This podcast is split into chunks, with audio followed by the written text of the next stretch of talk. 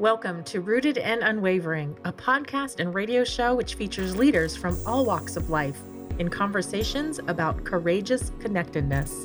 How do we stay connected to our best selves, especially when we are challenged?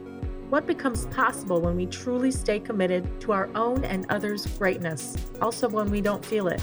Join host Hilke Faber transformational coach, facilitator, and award winning author of Taming Your Crocodiles, and his guests as they explore leadership greatness in today's episode of Rooted and Unwavering. Well, welcome everyone. Welcome everyone to this third episode of Rooted and Unwavering. Uh, we are broadcasting live from Phoenix, from the Phoenix Business Radio X studio in actually Tempe, Arizona where we help leaders connect more deeply to their innate potential. I'm so grateful to be with you today and also so grateful to be with my guest for today, Renee Yaukum. Renee, how are you today? I'm great. How are you, Hilke? I am really well. And in a moment, I'll introduce you more. And before, I'm going to just center us a little bit more into the, the purpose of, of this series of Rooted and Unwavering, which started really with this question of what is this work of transformation in leadership really about that we've been doing for the last 20 years? And what do we see as really as helpful in today's world? And and this little word of connectedness came up. It's like, okay, what is it like to be truly connected to our best selves, especially when when we don't feel like it? And where do we find the wherewithal to sometimes claw ourselves back into that better place, that wider place, that more heartfelt place that place from which we have many more answers or many more questions. And we are maybe more peaceful, more compassionate, more in this moment. That is part of what this podcast is for. And I feel very fortunate to be able to speak with you, to Renee, today to, to learn more about your perspectives about connectedness and, and how we are able to connect to our best selves uh, no matter what happens, or maybe in the face of helping us to even become more connected. If you're listening, welcome everyone. Just take a moment to center yourself if you like and connect to yourself. And one way we can do that is just to notice the breathing in the body. That's a very simple way to just to get connected, just to notice the the breathing in the body. The breathing is always here.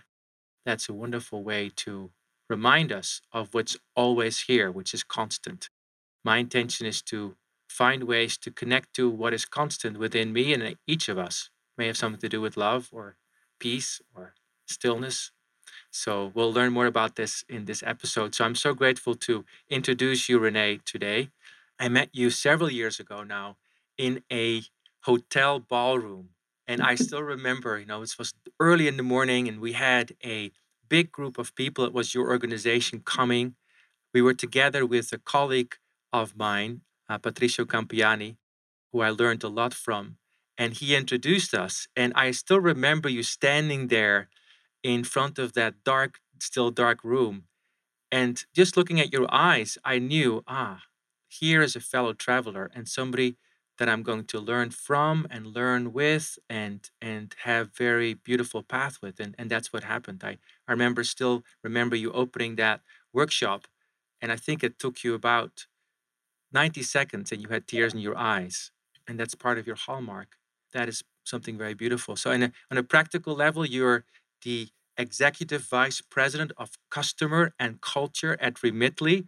Remitly is a leading digital financial services provider, enabling users to make person to person money transfers from uh, in over 135 countries around the world. And you have a very beautiful vision. Uh, which I'll read is to transform the lives of millions of immigrants and their families by providing the most trusted financial services on the planet. Beautiful, beautiful, connected purpose. You coming to this work at Remitly, uh, having served in Pearson and for a long, long time at Microsoft for 25 or maybe even more years in customer service, leading customer service functions. I read that you were in charge of about 25,000 people working in, in customer service centers around the world. You bring to it international experience very big heart. Whenever I meet you, Renee, I want to say I feel taller, but that's maybe not even true. I feel more human and more gentle. And that's one of the gifts you give me. So welcome, Renee. Wow. Thank you, Helga. It's lovely to be here. I appreciate the intro, uh, high expectation setting. So, and you feel taller because I'm five feet tall. You can't tell on Zoom, but yeah. it is true. There's a deep groundedness that I detect in you. So, let's talk about connectedness for a moment and for this next hour. So, I'd love to start with a word that I've heard you use from time to time. That's also part of Remitly's values, which is joy. So, what, what brings you joy? Yeah, I mean, I think we added joyful to our values a couple years ago uh, at Remitly, and it's been kind of a profound change. It's, as you can imagine, hearing our mission, it's hard work and heavy work helping immigrants who are working so hard for their families and to send money back to their families and communities uh, all around the world. And so, um, and it's very technical work. It's very brain heavy. It's you know we have it's it's an engineering culture. Um, so there's both like head heavy and heart heaviness that is part of the uh, mission. And so when I came in though, what I what I think was missing in our values was just this lightness. Like there is a joy not pleasure all the time, but deep satisfaction in being able to do mission centered work and do it for customers who need us every single day to be advocates for them and to be looking out for them and to help serve them and, and the more underdeveloped countries in, in the world that from which they come and from which you know for which the remittance business is a huge part of the gdps of these nations so so being able to just like relish the joy, like take a moment in the heat of battle or in the places where we're failing our customers, which we do sometimes, right? More than we want to, and just take a step back and kind of go, wow, but I get to do this work every day. Every day I get to get up and do this work with other people who also want to do this work and and solve really hard technical problems and problems that make a difference for people. So so yeah i think joyful is this like deeper it's not just fun it's not surface level it it really is this deeper purpose driven thing that motivates me every day like i get so much energy when i can just take that moment to think you know yes, yes. and i i i love that description of wow taking a step back also when mm-hmm. things are not going exactly like we planned which is quite often i think at least in my life, things don't go often the way I exactly planned my little brain. How do you take time or how do you make that happen in the in the midst of what I know is very taxing job? Like it's it's I, I see your schedule and the, the the the number of hours that you that you work and how do you how do you access that joy? How do you connect to that joy? Well, it doesn't take long. It's not a time bound thing, right? So I think, um, I mean, what I try to do is start each day in a peaceful, quiet way because there I am in the like hurricane, like we all are probably, right? Uh, in the hurricane of work once you get in. So I do try to start with like an hour of just some peace and, and I do a little bit of meditating. I do some reading of things that don't have anything to do with work that just sort of cleanse my mind and let me come in fresh freshly and that makes a huge difference um, how i come in to the day and then what i try to do is just take honestly this is the part that doesn't take time i just try to take a minute literally between meetings because i do a lot of context switching in my in my role too like very different topics and kind of say who do i need to be like first breathe i breathe in and out like eight times which remarkably, I'm always surprised every time I do it how much better I feel when I breathe. And then, secondly, I just think, who do I need to be in this meeting? Like, do I need to make a decision? Do I need to just listen? Do I need to just be present and be absorbing? Uh, do I need to give some hard feedback um, in a kind way that's going to help the person grow?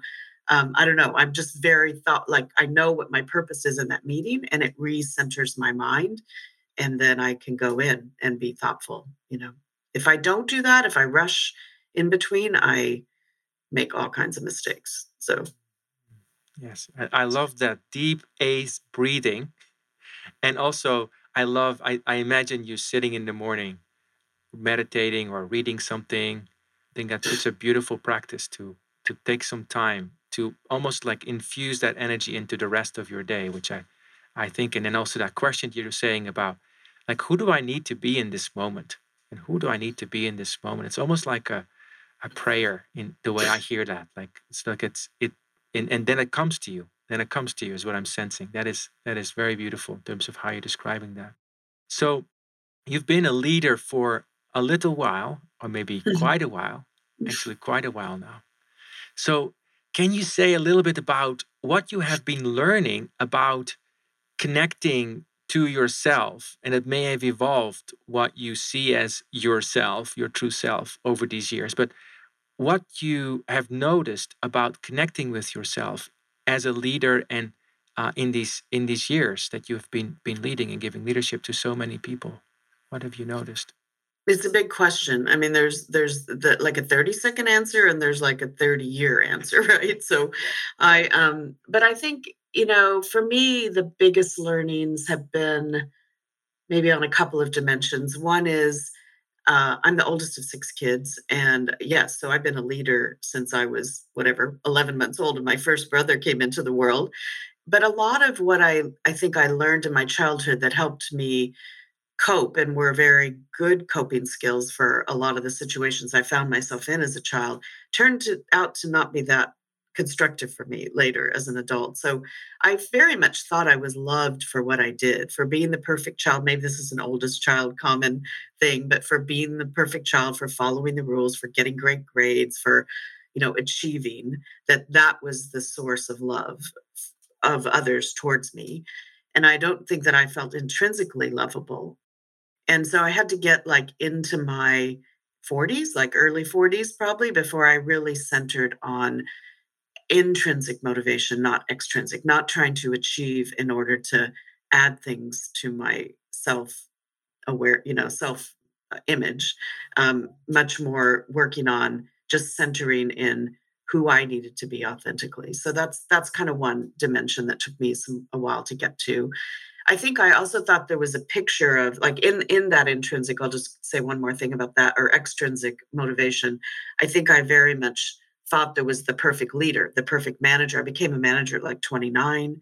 So, I, but I very much had this image of here's what a manager is, here's what a person is, and I kept those quite separate. I think I was afraid of connecting and getting too deeply involved with people in case I had to do hard things as a manager all that was kind of theoretical but i i very much kept i had my work persona and i then i was who i was at home again by my late 30s early 40s the effort of that and the dissonance like was too much and so i finally realized like i just have to be who i am and i'm going to have to be the kind of leader i am. Some people are going to like that some people are not but i i genuinely have to and continue to grow and learn. It's not like oh who i am now is who i'm going to stay to be. I i want to I want to grow all the time, but I, I definitely had to bring those together. Oh my gosh, I'll just say life got so much easier at that point because I wasn't, I, I was using 20% of my bandwidth to be someone else, right?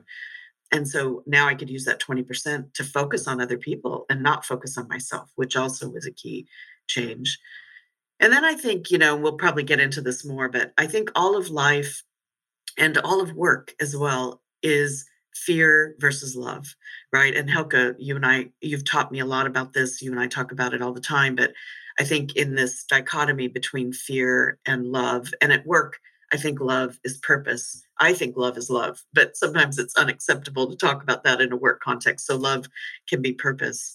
But I think that the more and and we're human, so every day we fall into some fear. You feel fear, but do you react to it or do you really like recenter yourself back on the purpose and the impact and that that breathing and who do I need to be and what would grace do? I'll tell you about grace later, but you know, I've got a few few mantras that kind of help me recenter to purpose so that I'm not reacting out of fear, even though I feel it, you know, like we all do. Oh, beautiful. There's so much in what you said there. I love the the the transition that you talked about going from like this sense of extrinsic doer to the intrinsic beer. Not I am who I am and just take it or leave it, but like I am, this is who I am. And I'm I'm to cherish who I am and I'm to share that as a leader. That's what I that's what I heard. And I also heard this sense of well fear being and love and being very grounded and, and I see you like choosing again and again and again to not give in to the fear-based seductions and ground yourself into in love which is so powerful. And, and then i love how you translated that like love in the west is such a word with so much baggage you know it has so many connotations. And so you know i'd love that you have one translation of that as being purposeful which i are intentional which i love which i love. And then grace what would grace do? What would grace do? So let's talk a little bit about because i can imagine uh, people listening and including myself thinking like how did she make that transition? Did that just happen or how did that transition happen late 30s early 40s what what, what happened? Well, can you talk about that? You have a sense of I, I mean i'd been through some personal challenges in you know marriages that didn't work out and uh, i i very much use that fertilizer and i'll probably use the word fertilizer like many times like you know the heart the hardness of life like wakes you up uh, and the discomfort of life wakes you up to things that you need to grow and change in. So i think in my personal life that was happening. I also had the great privilege of being able to move to london and work there for four years uh, for microsoft which was just a i'm i'm a math major so i put together this whole like spreadsheet of reasons to move, reasons to not move, all very logical, all very rational.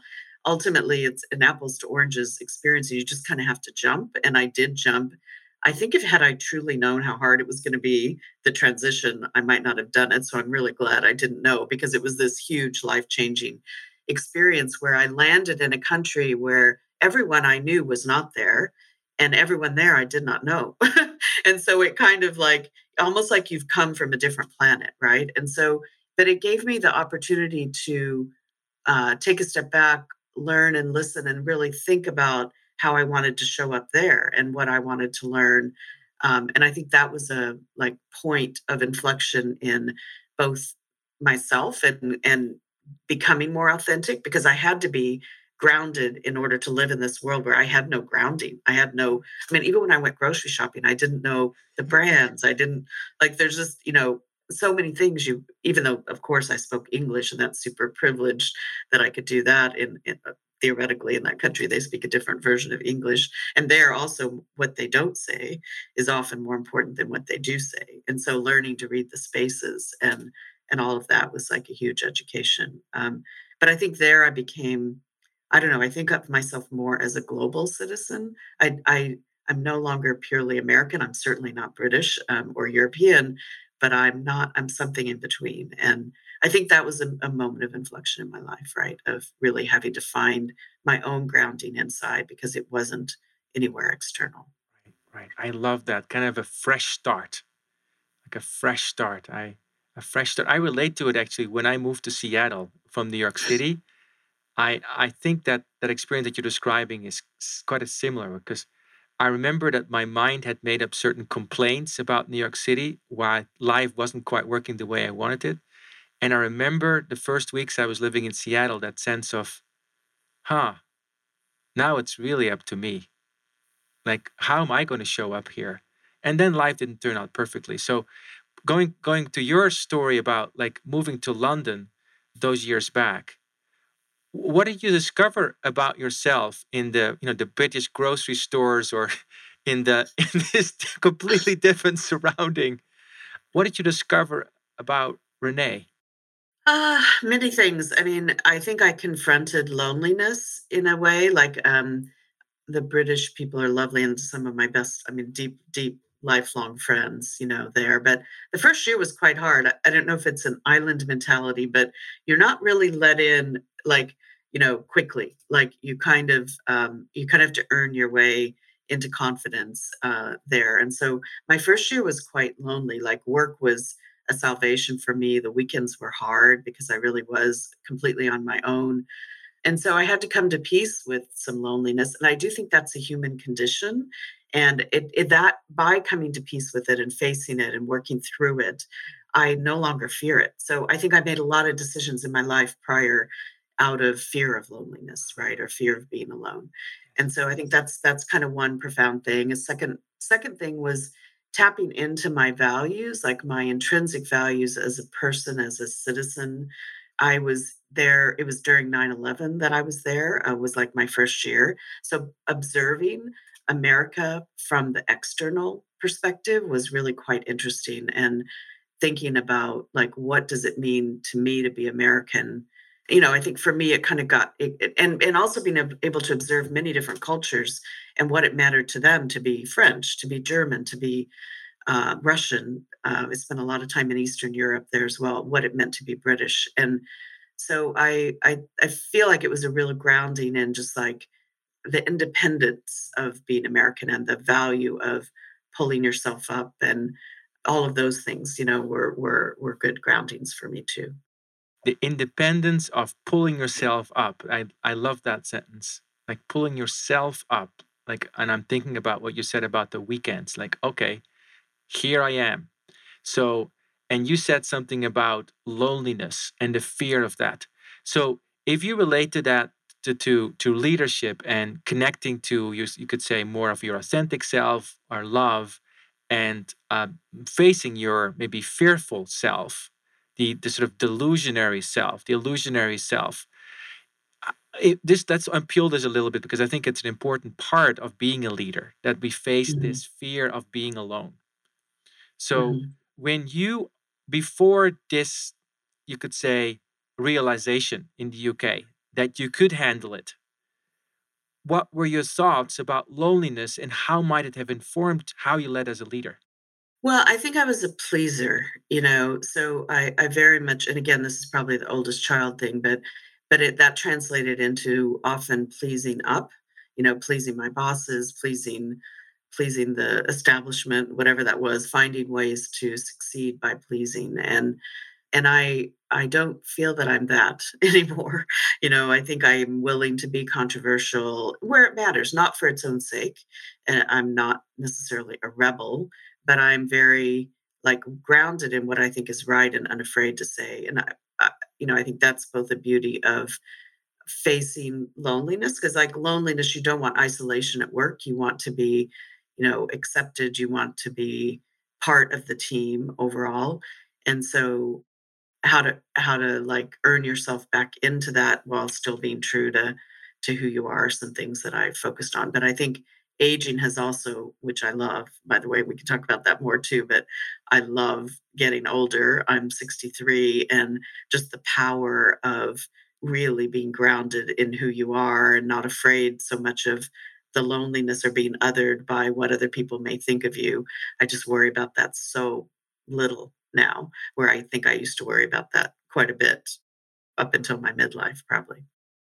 The the falling in love with the aging i i love that the maturing a part of that which is also a way to connect more deeply to yourself because we are all aging we are all aging so it's part of connecting to what is true what is real about us. So say a bit more about that aging like what have you been learning aging? Like what what what do you enjoy about that yeah, I mean, I I did this. Uh, I had some coaching in in my mid forties around the same time because I think the other challenge in my life has been I I was not able to have children, and so I hit this point like in my mid forties where I I very much thought I don't know who I'm going to grow into when I get older. I kind of got afraid of being older, right? I'm not going to have children. I'm not going to have grandchildren. That was like a big realization that I hadn't really thought of earlier in my life, and so I did some exercises and work to just say, like, I didn't have a role model of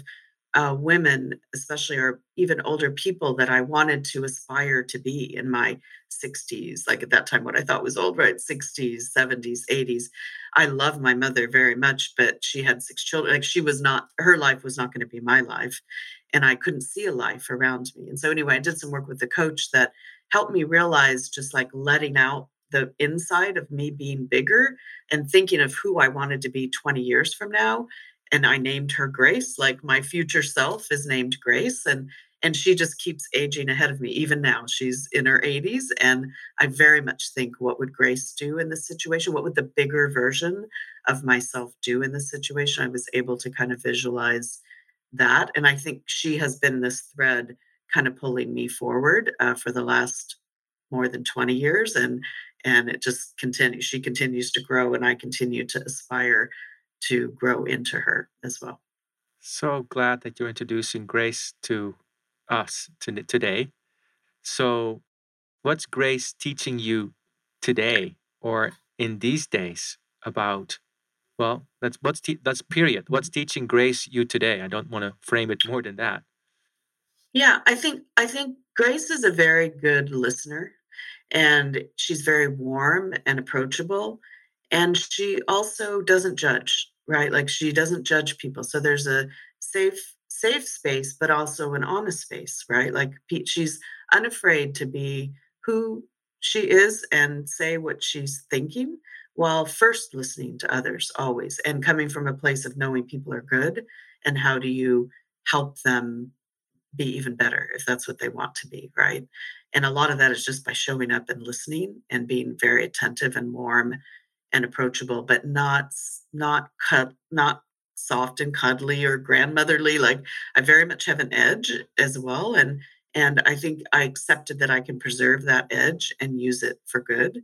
Um, and so how i bring together we have two values at remitly one is empathetic partnership and the other is constructively direct and I think living in the space of bringing those both together, being kind and direct, um, is something that Grace does, in my mind, really well. And she challenges me to do very well. So, getting in a place of cleansing my own intentions so that I can really focus on the other person and listen, but also be unafraid to speak my truth and help hold people accountable to their truths as well.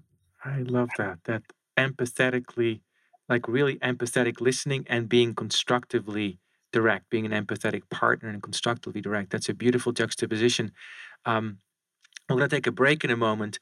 I think after the break, what I would love to hear more about is maybe an example where grace has guided you through a challenge where you found a way to maybe integrate those two seeming polarities between you know being an empathetic partner and being constructively direct and really connecting to something to something deeper so let's take a break and uh, we'll be back in a second uh, with uh, the second part of this conversation with renee Jalkum. thank you you are listening to rooted and unwavering presented by growth leaders network the leadership team and culture development company if you would like to learn more about working on connectedness for yourself, your team, or organization, please contact Growth Leaders Network on LinkedIn.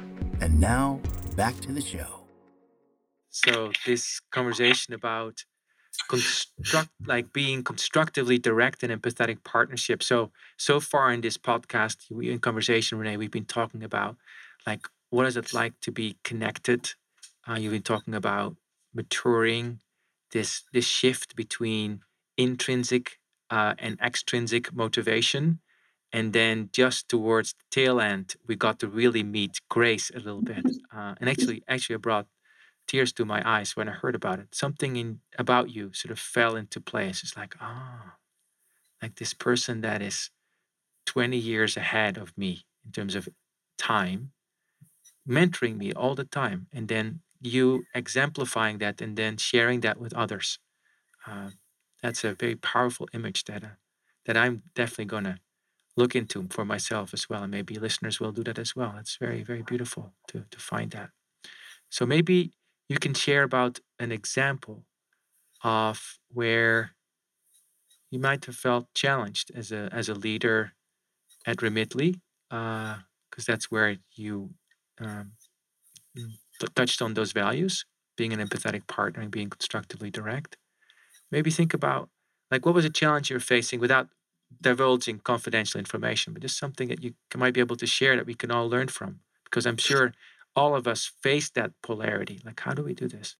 Yeah, I mean, I think, I mean, this is the opposite of confidential. I mean, we've all gone through, you know, COVID over the last several years. And uh, the, uh, I mean, again, talking about fertilizer for growth. I mean, this has been you know, in my life, some of the hardest times to both be a person, but also be a leader, especially. And um, eh, my my CEO and who's also my dear friend Matt Oppenheimer is amazing, um, absolutely amazing. And I think you know having his partnership is I led I led people and I also led our customer support teams through this time and our customer support teams are spread all over the world and we're suffering disproportionately as well because they're they're in Manila, they're in Managua, Nicaragua, they're in Colombia, they're in India, um, and you know definitely suffering disproportionately to how we were suffering in the United States. So thinking of all that kind of fear surrounded by fear right so fear in the in the environment fear in politics fear at work fear in, in people's personal lives fear of you know just the like basic needs of health your health being safe and your children being safe and so like these were some of the like hardest leadership times for me and i'm sure many of you have felt that way as well. Um, I, I, think I luckily again I had the partnership of Matt, and we spent a lot of time together thinking we cannot be limited by our containers here, right? Like our own personal container.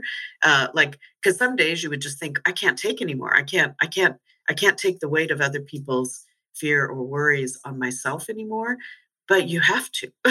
like, you know, I think people were very much, our employees were very much looking to our leadership um, team overall because we weren't getting great leadership in our political environments or in every country in the world uh, even the political leaders were, were were staggeringly suffering right and unsure what to do and so people looked more to work for leadership than maybe they ever have in their lives and so you had to rise to that occasion right and so matt and i did you know did meditation together we talked a lot we supported each other we just knew we had to keep growing our containers every day in order to be bigger so that we could support our people and ourselves right and so i think that has been a time of it, I, also think we had to be honest with our people like I, people hated the ambiguity and the fear and they wanted answers and there really weren't any answers except to go through it together with confidence uh, another thing maybe about being older is i know things get worse and then things get better. And even the good times don't last forever. So get the juice out of every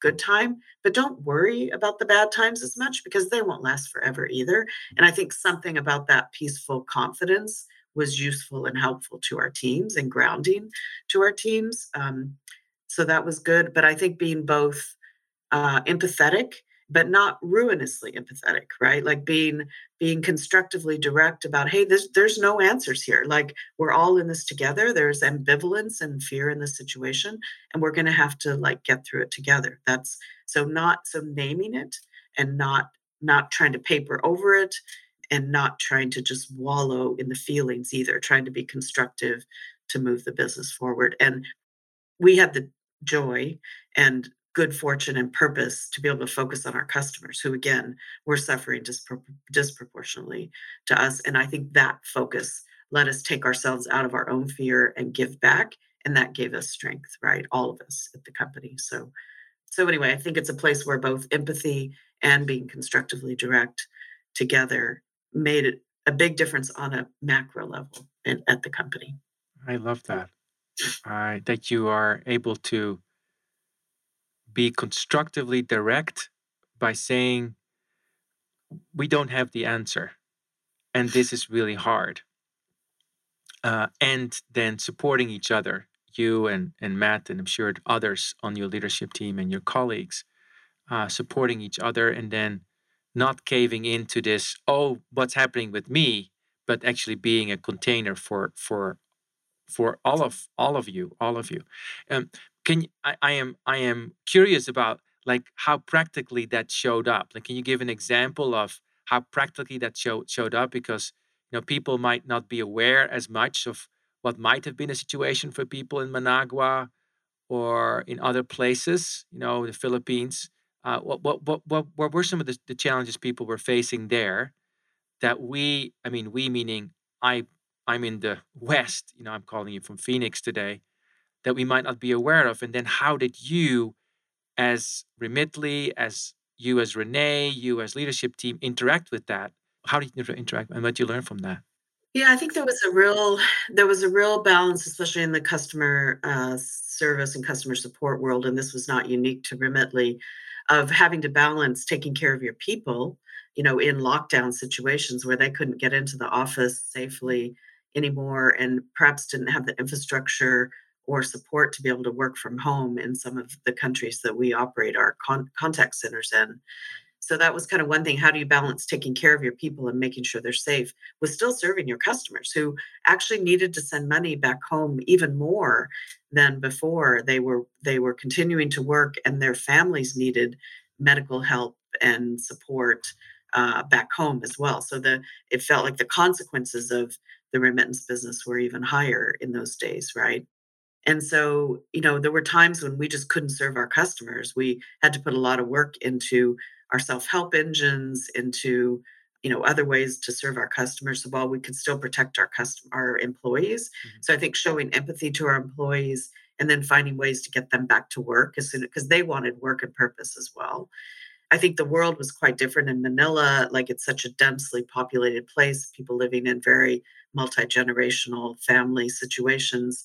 And so there was a lot of fear of even young people who work in our contact centers infecting their grandparents and parents and right so and and their children. Nobody yet understood and we still don't you know what the impact full impact on children is. So that was fear. I think in managua was quite interesting and I'm um, not an expert in the politics there, but they basically pretended like it wasn't happening. Uh, they they you know denied that COVID was in their country at all, and that created this immense fear in our employees because they knew it was, but didn't have any place to go, and their government wasn't helping them or giving them any guidance at all.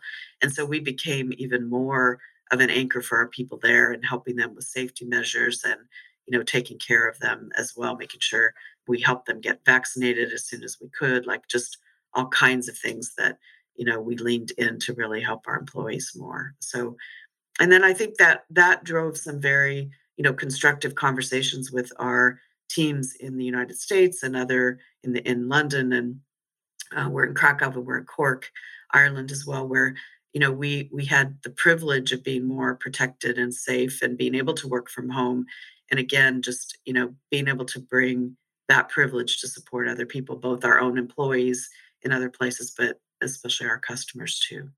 The word care just jumps off at me like that's one of the words that i associate with you like a deep care for the people that you work with uh, that transcends your personal interest big time that and that may have something to do with grace that coaches you to to be that big that that vast. So i'd like to switch the the conversation a little bit and and talk a little bit about disconnectedness disconnectedness because at least for me it is quite easy to feel disconnected from myself from people around me from what is true. It, it's like something that i'm quite well trained in you could say. And so i'm curious about your experiences or with with being disconnected. What is it like when you don't feel connected, when you feel disconnected? And how are you working with that? you've already said some things about that. Maybe you can expand a little bit. I think for me, it happens when I give in to fear. That happens all the time, right? You can give in to fear, but for how long do you let yourself stay in a fearful state? That's that's when I feel most disconnected, or maybe when my container just isn't big enough. Like I need a break, right? Like I'm not I need to take care of myself as a part of of being able to help be effective in my job and in my life. And so I think the combination of fear and fatigue maybe, right? Um make me pull aside a bit. And so and and I I always have to kind of get back to this joyful. I mean the thing that helps me reconnect is just well, a little bit of exercise is useful. I haven't been doing that as much as I need to. So I bought this Oura ring now. Hopefully it will help reminding me where I'm not I'm not getting enough movement because movement helps me a lot like recenter myself. Breathing and just recentering on joyful purpose. Like I, you know, I think a, another beautiful thing about aging is you just become like profoundly aware of how much time is left like i i don't know how many more years i'm going to you know be working at the pace that i work today. I don't know how many hopefully many more years i can keep my brain and my body active and alive where i can continue to have impact and even more impact in the in the world around me and and continue to grow. But you don't know right? Like i i don't know uh, how much longer. And so that gives me a sense of urgency to kind of get back get back focused on on my impact and being centered in joyful work that both makes me happy and brings impact and purpose more broadly. I don't know how many how many more years, and that's of course true for all of us. Depend no no matter on like what age we have. I think of a friend of of ours who's in the in the current state of passing, and uh, yeah, it really puts things in perspective. And what I love about what you're saying is that it helps you to feel more immediately connected to your purpose. Like, let's make an impact now. Let's not wait. Let's connect to what is really purposeful and joyful, is what I'm hearing you saying is is true for you. There's there's one practice you introduced me to in a, a meeting we had recently where we did this check-in about gratitude. So talk a little bit about how gratitude is helping you to be connected and what's the impact of that? Yeah, I mean, I do think gratitude brings joy and recentering, right? And so we we actually close all of our leadership team meetings um, weekly with uh, gratitude in a circle, um, either gratitude for the person to your right, uh, like what it is you're grateful for them or what you appreciate about them, gratitude about the team in general. Like we'll have different kind of elements of gratitude, but it just makes you leave the meeting with such a different sense of peace and focus and and appreciation, feeling appreciated, and also the beauty of appreciating others um, puts you in a certain mindset, right? So I think that is a really good practice that's helped us bond as a team, but also helps us leave our meetings able to give more uh, to others because we've been re energized by that appreciation and gratitude. So, what happens when the meeting doesn't go well and the person sitting towards your right that you're expressing gratitude for did said something or did something you're like oh even more even more so right so in this in this period of or in this like balance of partnership and constructively direct. And for us like it's you know customer centric customer centricity is our most important value at the center of everything that we do. And a lot of what we spend our time on as a leadership team are the places where we're not serving our customers well enough and how do we need to improve and grow? And facing that head on which is hard and humbling uh, uh, and difficult and difficult conversations happen all the time in our leadership team meetings. But again with with uh, empathy with appreciation for the other person and constructive out of truly trying to bring the truth to the forefront to help each other grow and help us grow the business and help us serve our customers more. So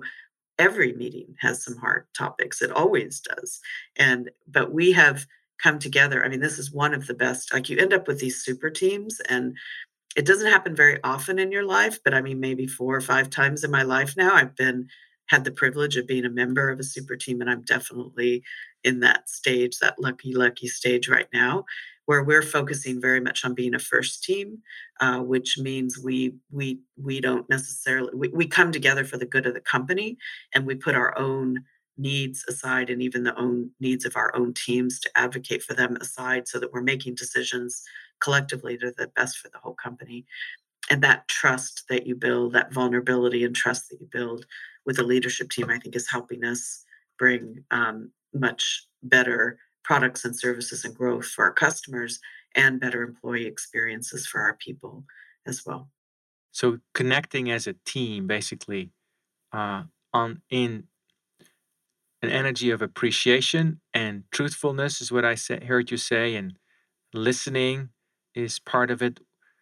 What else would you say has contributed to this team being a super team, being a very deeply connected team, maybe an extension from the connectedness practices you've been doing for yourself?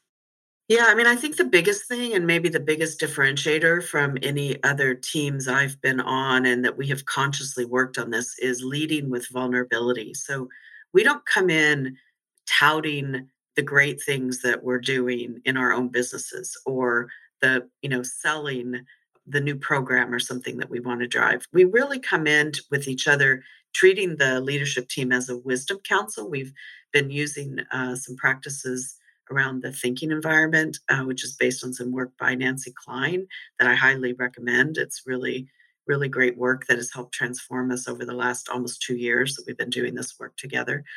Um, but we come in with you know treating this our, our leadership team as a wisdom council to say here's the biggest problem or i'm facing or problems i'm facing. I this is what's keeping me up at night in my business. I don't think it's going very well. I don't entirely know how to solve it. It's my accountability to solve it so i i still am you still need to hold me accountable to fix problem x with our customer service or problem y with our employee experience. But these are big grappling problems that I would like your feedback on. I'd like to hear from each of you about what would you do in my shoes or what have you seen done in these kind of situations? What advice would you give me? Then it's my job to take that advice or not take it. You know, I'm I, that's all interesting advice and I don't have to follow it. I still am accountable to make the decisions, but I feel very much like I'm not hiding my problems, you know, as a leader. I'm coming in with what the problems are and we collectively gather around each other to help solve big problems for the company together. And then we have equity in each other's solutions um, and support. It's a very supportive, but also very challenging environment, right? In order for each of us to raise our game to be better, we uh, openly say what we think is going well in the other person's business or area of focus and how we think it could be even better and that that information and directness is so cleansing, right? And hard, hard sometimes to hear, but very bonding because when you lead with vulnerability, you know you can rely on that team, right? I could talk with you about this for an hour. This is just beautiful. So, uh, going a little deeper in this, being in those leadership team meetings, how did you and your team develop that confidence to be vulnerable? Like, I can imagine people holding back and saying, Well, I'll be on a scale from one to 10 about a two or three today. But how do my sense is you're way up the scale in terms of vulnerability. Like, and then the wisdom council being like the grace council for each other. Like, wow, this is, this is very powerful. So say more about that.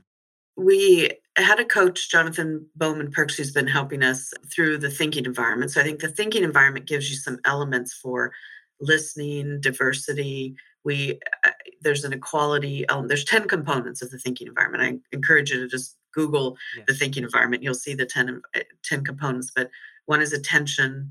The belief is by listening and giving people your full attention the group will come up with ideas better and building on each other. The group will come up with ideas better than any one individual can. And then by giving people an equal amount of time so we we often do these rounds that are what's going well um, how could it be even better? And in two minutes everybody gets two minutes to kind of give their perspective. That way you don't have a few people dominating or what we used to call ping pong like we'd have conversations that were just a couple of people going back and forth and having a discussion and everyone else sort of observing. And instead now everyone participates and it brings our voice of diversity quality you know to the table which has helped us come to much better because the people who are quieter often had the very best things to say, right? Uh, that whole listening we do across the whole company and is not hierarchical um, and is is is really good.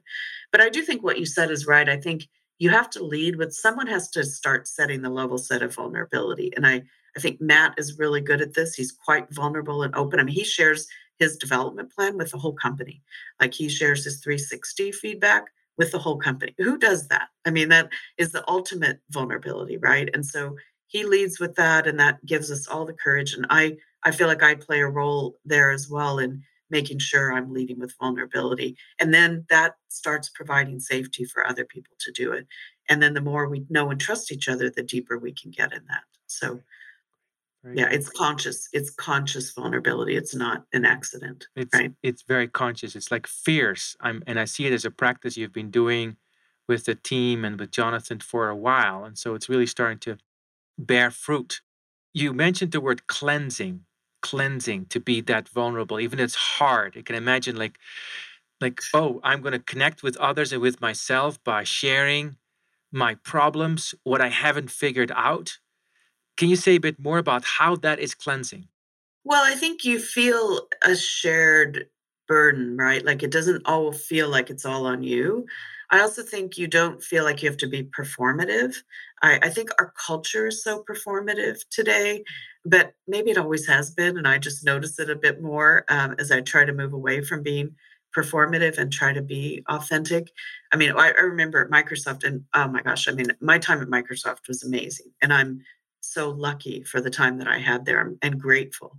And I gave a lot and I got a lot. Um, it was a good deal on both sides, I would say. I think the company got a lot from me, and I certainly grew tons there. We had uh, training sessions there around managing up, like how to manage your perception to people above you. Like that is the opposite of what we're trying to do here where we don't want to manage up right there and so there's something so freeing and cleansing about just being able to be yourself and not not try to be performative and truly get help and then let the outcomes and results speak for themselves right um, and maybe part of that is where i am in my career too i know i have a lot of privilege in my career both where i am on the senior leadership team but also just where i am being an older person that I just don't care about some of the extrinsic things as much as maybe I did when I was in my 30s, right? And that has given me cleansing freedom to be able to be more vulnerable and authentic and more outcome focused in my work too. So I'm I'm sensing this a, as a as a as a as a theme in your journey that you found this vulnerability going from extrinsic to intrinsic and now also in the team that you're working on practicing that together uh, that cleansing of okay well here it is here it is and and let's sit with that together.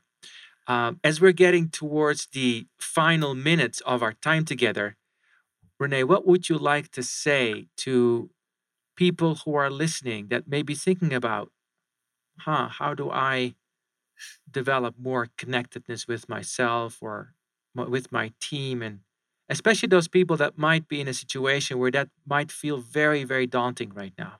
I mean we've been talking about you know the deeper the deeper connection i think it can be it can sound kind of woo woo like what are you really doing right you're just sitting around being vulnerable but i do think it's this the finding a way to integrate like i would say in the early part of my career the first 20 years of my career i was or 15, I was very head heavy, very, very head heavy, right? I edited myself. I thought a lot. I used a lot of my bandwidth on just being in my head and being in my own head.